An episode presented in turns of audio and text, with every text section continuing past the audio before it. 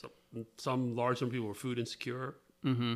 A bunch of suicides, awful stuff going on, and lots and lots of angry people. And yet, Yeah. you know, I mean, the system there, there there's a lot of incentives that the that the government has built in to keep to, to basically have to, to keep people from thinking it's it's a good idea to protest too much. Right. Yeah. Is the costs are way too high.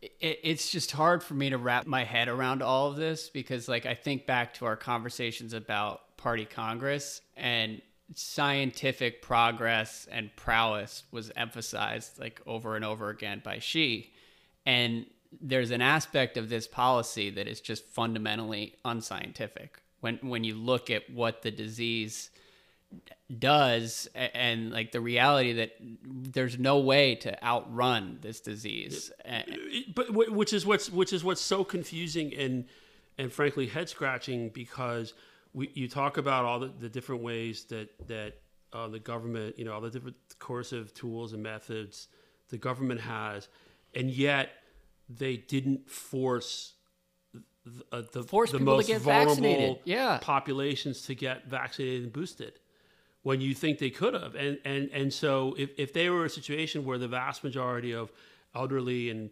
immunocompromised vulnerable populations had at least three shots mm-hmm. so that the likelihood of, of, of severe illness or death were very low they would have much more flexibility i think in terms of how they open and so the question would be and of course like so for example if these rumors are true and friday we get some announcement that there's a, a material loosening of these policies well then you will you'll know okay this is it was really political right because they wanted to Yeah. wait for the congress and you know the the sort of the fundamental sort of the un, the underlying challenges haven't changed two weeks or ten days after the Congress, but they've shifted. So it was political. Um, I you know I don't know. My my gut, my guess is it's uh, one. Of course, it's political because there's been a lot of political value. Uh, really, up until March, where the Shanghai lockdown, the end of March, early April, where the where the Shanghai Shanghai lockdown and everything went sideways. There was massive support inside